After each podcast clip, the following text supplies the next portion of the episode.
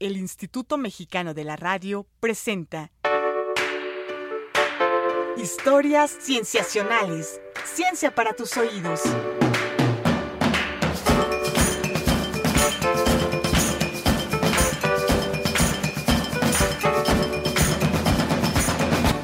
Bienvenidos a Historias Cienciacionales, un nuevo programa dedicado a la divulgación de la ciencia. Mi nombre es Víctor Hernández y formo parte de una asociación civil conformada por egresados de carreras científicas. Nuestros nombres son Emiliano Rodríguez, Rodrigo Pacheco, Sofía Flores y Diego Arellano. Nosotros nacimos en abril de 2013 con un blog dedicado a contagiar nuestra pasión por descubrir el mundo a través de la ciencia, de una manera sencilla, pero rigurosa, y siempre que se pueda divertida. Ahora queremos seguir haciendo lo mismo pero en otros medios, por lo que agradecemos al Instituto Mexicano de la Radio por ofrecernos este valioso espacio. Al abrir un espacio de divulgación en la radio pública, surge una pregunta frecuente. ¿Por qué hablar de ciencia? Bien, nosotros lo hacemos porque estamos convencidos de que el conocimiento empodera a las personas y fortalece a la sociedad, porque queremos sacar a la ciencia de los laboratorios y ponerla en las calles, porque cada vez hay menos espacios en los medios donde se discute el conocimiento científico, pero sobre todo, lo debemos de confesar, porque creemos que la ciencia es una fuente continua de asombro, y buscamos contagiarles de ese sentimiento. En este espacio abordaremos los avances más recientes de la ciencia y la tecnología y platicaremos de las noticias científicas que, por su importancia e innovación, han revolucionado la manera en que observamos y entendemos nuestro mundo. También se sorprenderán con historias de las mujeres y hombres que han contribuido a expandir el universo del conocimiento. Podrán ser protagonistas de relatos sobre los temas científicos más sorprendentes. Tendrán la oportunidad de escuchar de viva voz a distintos personajes de la ciencia en México. Y con un poco de suerte, podrán dejarnos sembrar la semilla de la curiosidad científica en cada uno de ustedes. En esta primera emisión, celebramos a la ciencia y sus autores. Para ello, tenemos como invitado a Fabricio Guerrero McManus. Él es doctor en Filosofía de la Ciencia por la UNAM, con quien hablaremos en la segunda parte de este programa sobre qué es y qué no es la ciencia. La ciencia, esa disciplina que a ratos nos parece más bien lejana a nuestras vidas, pero que en realidad está implícita en todas las cosas que hacemos. Por lo pronto, tenemos a Emiliano Rodríguez, parte del equipo de Historias Cienciacionales, listo para platicarnos sobre la ciencia en el mundo. Ciencia en el mundo. Hola Emiliano, ¿cómo estás? Hola Víctor, ¿bien y tú? Bien, bien, gracias. ¿De qué nos vas a hablar? Pues hoy les voy a hablar sobre México y más específicamente sobre la ciencia en México. ¿Quiénes hacen ciencia en nuestro país? ¿Cuántos son? ¿Cuánto dinero se dedica a la investigación científica? Y además, ¿cuál es la percepción pública de la ciencia en México? Perfecto. ¿Qué te parece si empezamos por el principio? ¿Quiénes hacen ciencia en nuestro país y cuántos son? Bueno, de acuerdo al CICIT, que es el Sistema Integrado de Información sobre Investigación Científica, Desarrollo e Innovación, en total, los investigadores científicos representan a tan solo el 1% de las personas económicamente activas. Es decir, de cada mil personas que te encuentres en México, una va a ser científica. Si tomamos en cuenta que en el país existen unos 52 millones de personas económicamente activas, esto representa casi 50.000 investigadores científicos. Pero la realidad pues parece ser otra, o por lo menos no es concordante con los datos del Sistema Nacional de Investigadores, que dice que en nuestro país hay 19.745 científicos, como 20.000. Entonces ahí tenemos unos 30.000 que parecen no estar registrados. Parecen no estar registrados en el Sistema Nacional de Investigadores, que digamos es el sistema de investigación científica más importante del país. Exactamente. Ahora, eso es una cifra baja en realidad. De cada mil personas económicamente activas, solo una sea científico suena que es poco. Claro, resulta preocupante, ¿no? Y la verdad se debe a muchas razones, pero una de ellas, muy importante, es que no hay dinero. No hay dinero para la ciencia y no hay dinero para los investigadores ni para la investigación que ellos producen. Esto se debe a que el Producto Interno Bruto anual que se dedica en México a la ciencia y la tecnología es alrededor del punto 47%. Por ejemplo, para darte una idea, en, este año fueron 71 mil millones de pesos. Okay. Este es un porcentaje que se encuentra muy por debajo del promedio en América Latina, que es más o menos el punto 62%. Y ya no se diga de otros países, ¿no? Como Finlandia o Suecia, que invierten más del 3.5% de su PIB anual en el desarrollo científico. Sí, es muy clara la diferencia. Sí, por supuesto. La buena noticia, quizá, es que, bueno, en este sexenio se ha propuesto aumentar el PIB dedicado a la ciencia y la tecnología hasta el 1%. Sin embargo, pues parece ser insuficiente también. Claro, porque eso nos habla de qué prioridades tiene el país en cuanto a la proporción que, que le dedica dinero a la investigación científica. Y lo importante de esto es que parece que efectivamente hay una relación entre desarrollo tecnológico o independencia tecnológica y la cantidad de dinero que se le dedica a la ciencia en los países. Sí, por supuesto. O sea, tenemos este problema, ¿no? Que es un problema que viene desde el presupuesto del gobierno federal.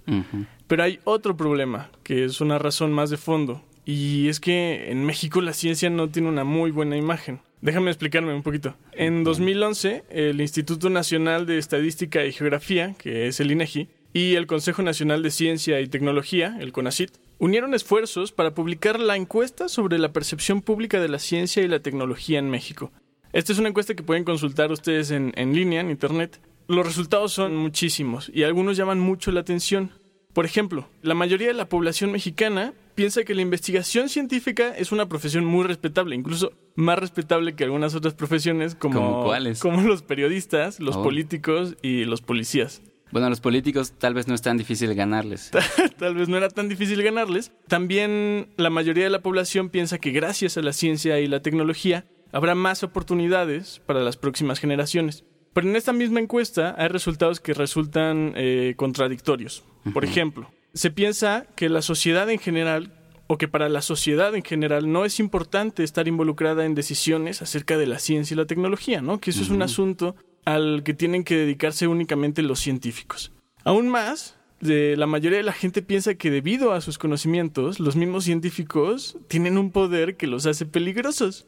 Vaya, entonces estamos hablando de que la mayoría de la gente piensa que los científicos tienen mucho conocimiento, que tal vez eso los hace peligrosos, pero que son ellos los que deben tomar las decisiones sobre ciencia y tecnología. Exactamente.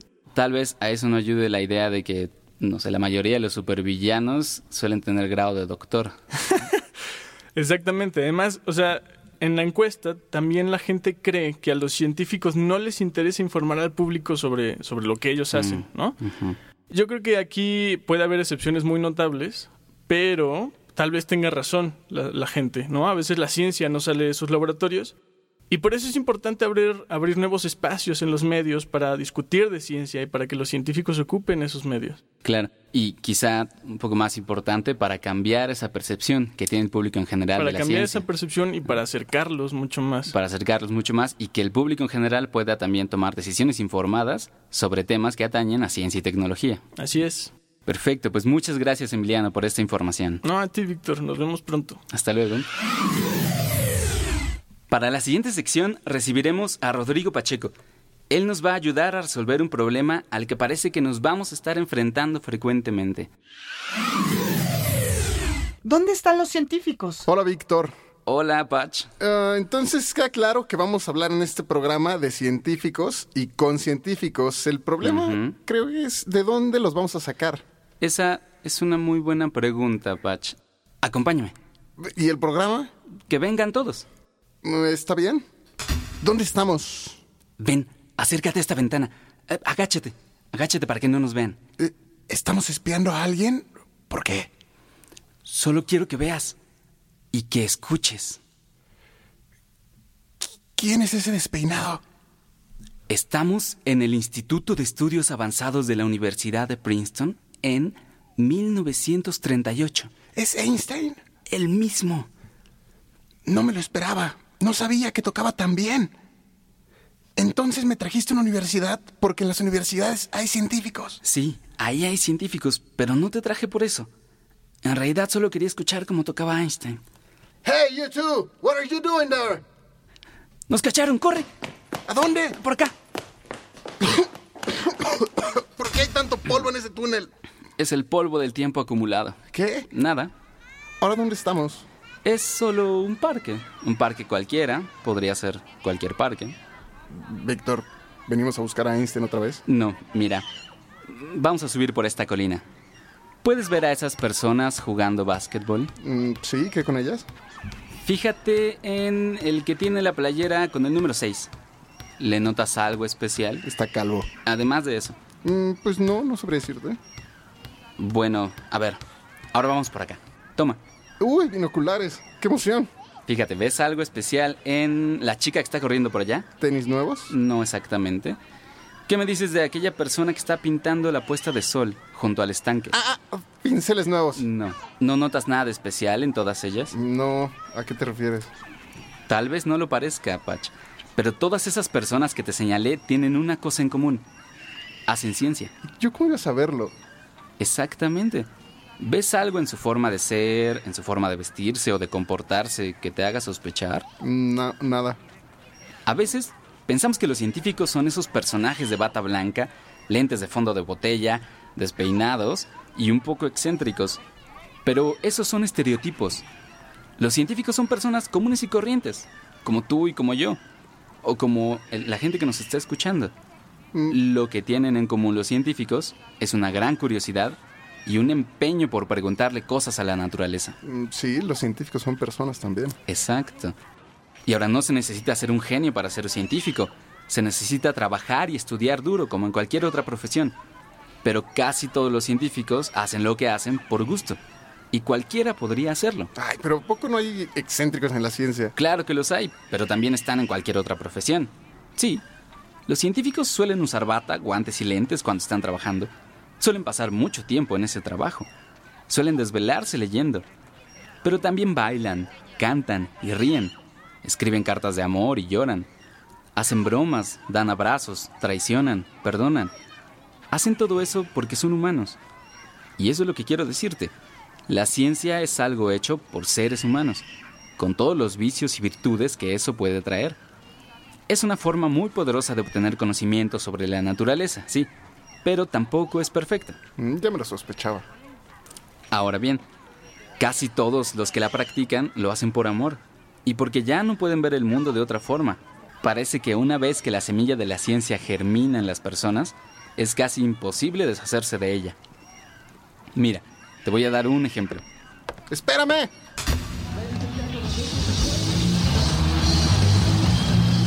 ¿Esos del escenario son Queen? Sí, ¿En qué año estamos? es el 18 de octubre de 1976. Estamos en Hyde Park, en Londres. En el legendario concierto gratuito de Queen. ¡Exacto! ¿Vinieron muchos científicos de este concierto? ¿O por qué estamos aquí? Sí, puede ser.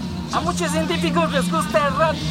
Pero a quien te quiero enseñar es a ese de la guitarra, el de los chinos abundantes. ¡Es Brian May! ¡Ya lo conocía! ¿Qué? Ven, vamos atrás de esta carpa para hablar mejor.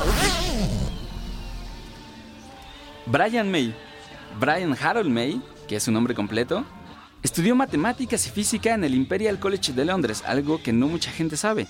Después de graduarse, publicó un par de artículos especializados sobre astrofísica y comenzó una tesis doctoral sobre el polvo interestelar, pero la abandonó cuando Queen comenzó a tener éxito, lo cual sería unos tres o cuatro años antes de este concierto. Ay, bueno, pero entonces es un caso fallido de la ciencia. No, la semilla de la ciencia echó raíces profundas en él. Brian regresó a terminar su tesis y a doctorarse al Imperial College recién en 2007. ¡Uh, qué bueno! Y a la fecha ha escrito algunos libros de divulgación sobre física con astrónomos renombrados y ha trabajado en varias universidades. Mm, aunque yo creo que la gente lo va a recordar más por sus solos de guitarra. Es lo más probable, pero es un gran ejemplo de que la vena científica es muy difícil de perder y que uno podría encontrarse mentes científicas donde menos lo espere.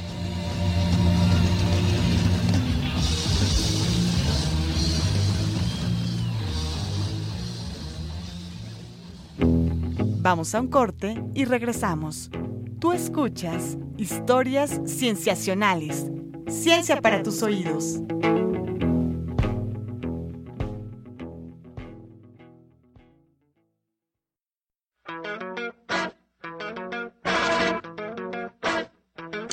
Ya estamos de regreso en Historias Cienciacionales.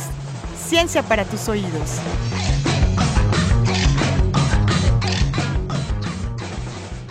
Estamos de regreso en Historias Cienciacionales. Ciencia para tus oídos. Gracias por seguirnos escuchando. Vamos a sentarnos a platicar con un invitado experto en el tema de hoy. Será una charla ligera, pero muy sustanciosa. Entrevistas.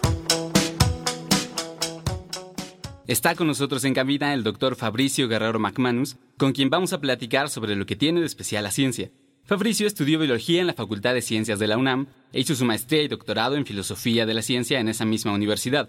Recientemente publicó un libro sobre aspectos biológicos, sociales y culturales de la homosexualidad desde la perspectiva de un filósofo de la ciencia llamado Naces o Te Haces. Fabricio, muchas gracias por estar aquí. Hola, buenos días, gracias por la invitación.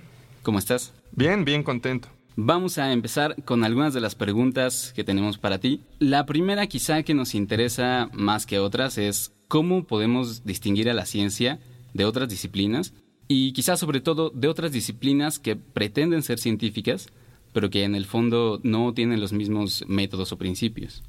Mira, antes de responder la pregunta, quiero advertirle al auditorio y a ti que yo, como filósofo de la ciencia, tengo una formación un poco escéptica en estas cosas de demarcación. Y la pregunta supone exactamente que existe una frontera clara. Y la pregunta es cómo reconocemos esa frontera clara. Yo lo que te diría es, nos dedicamos un siglo en filosofía de la ciencia, todo el siglo XX, si no es que un poco más, desde finales del XIX, a tratar de encontrar esta demarcación. Y creo que el resultado fue un rotundo fracaso, porque en realidad hay una pluralidad de ciencias con S al final. Y nada más para poner un ejemplo, a finales del siglo XIX se dio este debate entre el dualismo metodológico, entre ciencias naturales y sociales, donde se decía que las ciencias naturales explicaban causalmente y las ciencias sociales buscaban comprender fenómenos con significado. En ese sentido, ya no encontrarías una manera de demarcar con claridad porque tendrías una pluralidad de métodos. Y eso era a finales del siglo XIX. A finales del siglo XX ya no hablabas de dualismo metodológico, sino de pluralismo metodológico. Eso implicaría que por un análisis de los métodos no vas a poder distinguirlas, y tampoco por un análisis histórico. Sería muy complicado Ojo, eso no quiere decir que la ciencia sea cognitivamente equivalente a lo que sea, porque había un filósofo que decía, oigan, cocinar una receta no es igual que hacer un experimento, ahí hay una diferencia. ¿Cuál es? Bueno, que el conocimiento científico muchas veces te permite intervenir en el mundo con eficacia, pero no siempre. O sea, no vas a encontrar una lista de criterios necesarios y suficientes, una lista de criterios finales para saber lo que es ciencia. En cada caso, vas a tener una idea más o menos aproximada. En este mismo sentido, abrimos una pregunta a nuestros amigos de, las redes sociales, en particular una que nos envió Rodrigo Pérez Ortega, a quien le preocupa este problema de la demarcación. Voy a leer textual su pregunta, ¿cómo puede la población distinguir de manera fácil entre ciencia y pseudociencia? ¿Y qué estrategias se podrían implementar para evitar que surja la pseudociencia dentro de la analfabetización científica en México? Él está preocupado entre esto que se llama pseudociencia. Bueno, ese fue uno de los capítulos agrios, por ejemplo, con Karl Popper a mediados del siglo XX, que él estaba tratando de distinguir la ciencia de la pseudociencia. Pero aquí la pregunta la hace en un tono social, y aquí la sociología del conocimiento nos ha ofrecido unos modelos sobre experticias, y de hecho lo que llaman meta-experticias. Porque tienes el problema de cómo sé quién es un experto si yo no soy un experto que es la pregunta que nos está haciendo. Y los sociólogos del conocimiento dicen, ahí es donde entran las meta-experticias, que están avaladas por cuestiones como el prestigio, un aval institucional, el reconocimiento público de una comunidad. Pero yo sí quisiera señalar que no hay manera, y esto es creo que lo que está en el corazón de esta pregunta, no hay manera de poder reconocer a un experto de un no experto en un contexto de analfabetización. Eso sí es, yo diría, imposible y es uno de los grandes problemas de un atraso en la cultura científica nacional, porque todos los criterios que he mencionado son falibles. Y precisamente por eso requieres una comprensión mínima de los contenidos. Mencionaste hace rato que algunas de estas ciencias, particularmente quizá las naturales, permiten incidir en el mundo y que eso es parte de su de lo que los podría diferenciar de otras ciencias como las sociales. En el sentido social, ¿tú crees que esto es lo que las hace gozar de cierto prestigio? Que ese conocimiento científico eh, proveniente de las ciencias naturales, por eso es que tenga un prestigio en la sociedad?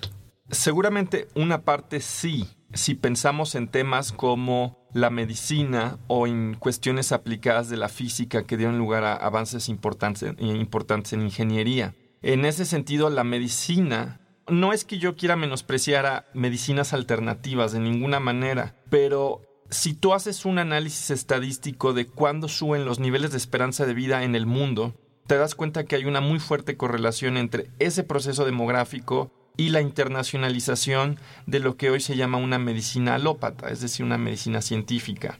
Quizás parte de la pregunta sería esa, seguir esta trayectoria en la cual la medicina ha mejorado la calidad de vida, la esperanza de vida, y la física, por supuesto, aplicada en las ingenierías, ha generado dispositivos que antes no teníamos.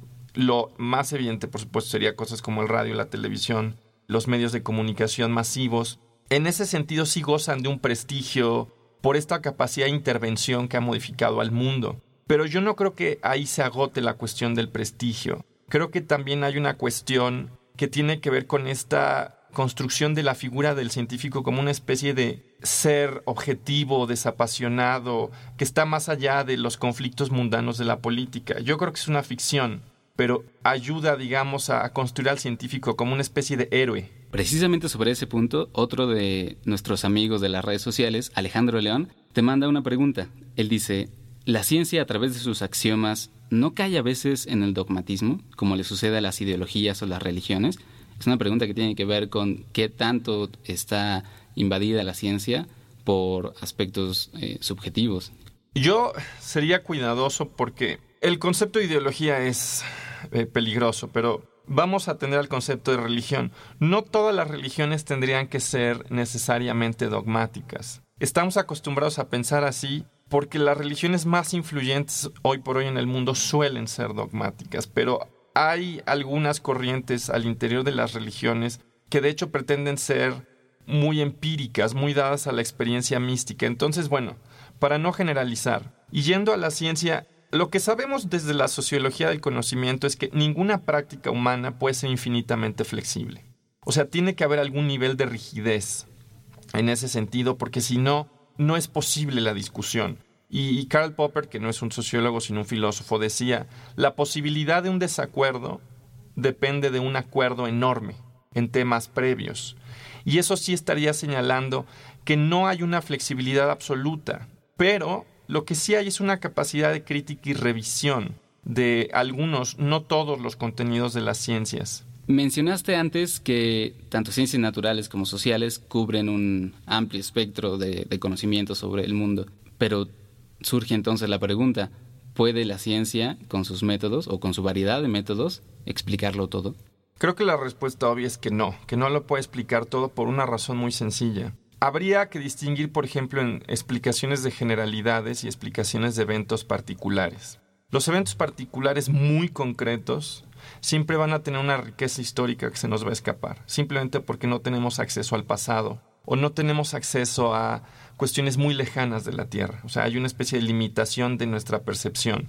Incluso dentro de la explicación de las generalidades, tendríamos limitaciones de cómputo. Nosotros, como una persona que piensa y que tiene un cerebro, también tenemos limitaciones de cómputo. Eso implica que tenemos necesariamente que hacer simplificaciones y eso siempre va a constreñir la calidad y la fuerza de nuestras explicaciones. Por eso la explicación de una visión acabada del universo creo que es un, mito también. Muchas gracias, Fabricio. Pues se nos está acabando el tiempo, pero no sé si quieres hacer un comentario final. Bueno, nada más llamar la atención a la importancia de una cultura científica para la cultura política de México. Muchas gracias. Momentos en la ciencia. En esta sección les presentaremos momentos relevantes e importantes para la ciencia y la tecnología. Hablaremos de ideas novedosas, que en un principio parecen alocadas, de descubrimientos increíbles, que en un principio se tacharon de sinsentidos, o de conclusiones descabelladas, que solo con el tiempo fueron aceptadas. Con esta sección queremos mostrarles que el conocimiento científico está en constante construcción. Eso no solo significa que los científicos van descubriendo poco a poco la naturaleza, también significa que los científicos van explorando con lo que tienen al alcance, aunque eso implique que muchas veces se equivoquen. Mucho de lo que pensábamos que era verdad hace 100, 50, 20, 10 años, resulta que hoy es falso. Pero eso está bien, porque es seña de que la ciencia avanza. Algunos científicos incluso han tratado de estimar qué tan rápido es este avance. En 2002, un grupo de científicos franceses, liderados por Thierry Bonnard, se puso a reunir conclusiones de artículos científicos de los últimos 50 años sobre dos campos de la medicina, el estudio de la cirrosis y el de la hepatitis. Su objetivo era saber si esas conclusiones seguían siendo válidas para la medicina moderna. Le presentaron las conclusiones a un grupo de médicos especialistas, quienes tenían que decir si eran verdaderas, falsas u obsoletas. En total, el 60% de las conclusiones seguían siendo consideradas como verdaderas, mientras que el restante 40% se consideraron obsoletas o falsas. Esta y otras investigaciones parecidas dieron pie a un concepto llamado la vida media de los hechos, que ha sido argumentado y difundido por Sam Arbersman, un profesor de la Universidad de Harvard. Él hace una analogía entre el fenómeno de la obsolescencia del conocimiento y el del decaimiento radiactivo. Así como la mitad de una cantidad dada de material radiactivo decae en otro elemento en un lapso de tiempo llamado vida media, igual la mitad de los hechos de cierto campo del conocimiento será considerada falsa u obsoleta en un tiempo determinado, para el estudio de la cirrosis y la hepatitis, la vida media de los hechos resultaba ser 45 años. Es decir, después de 45 años, la mitad del conocimiento de esos campos ya no se considera verdadero. Este análisis nos dice que la ciencia avanza muy rápido. Un científico puede ver cómo una teoría surge, se desarrolla, gana fuerza y se abandona en el transcurso de su vida. Los niños de ahora conocen a unos dinosaurios muy distintos a como los imaginaban nuestros padres. Sin embargo, Arvesman nos recuerda que eso no significa que todo el conocimiento científico tarde o temprano vaya a demostrarse falso. Significa más bien que la ciencia se corrige a sí misma, siempre en búsqueda de la verdad.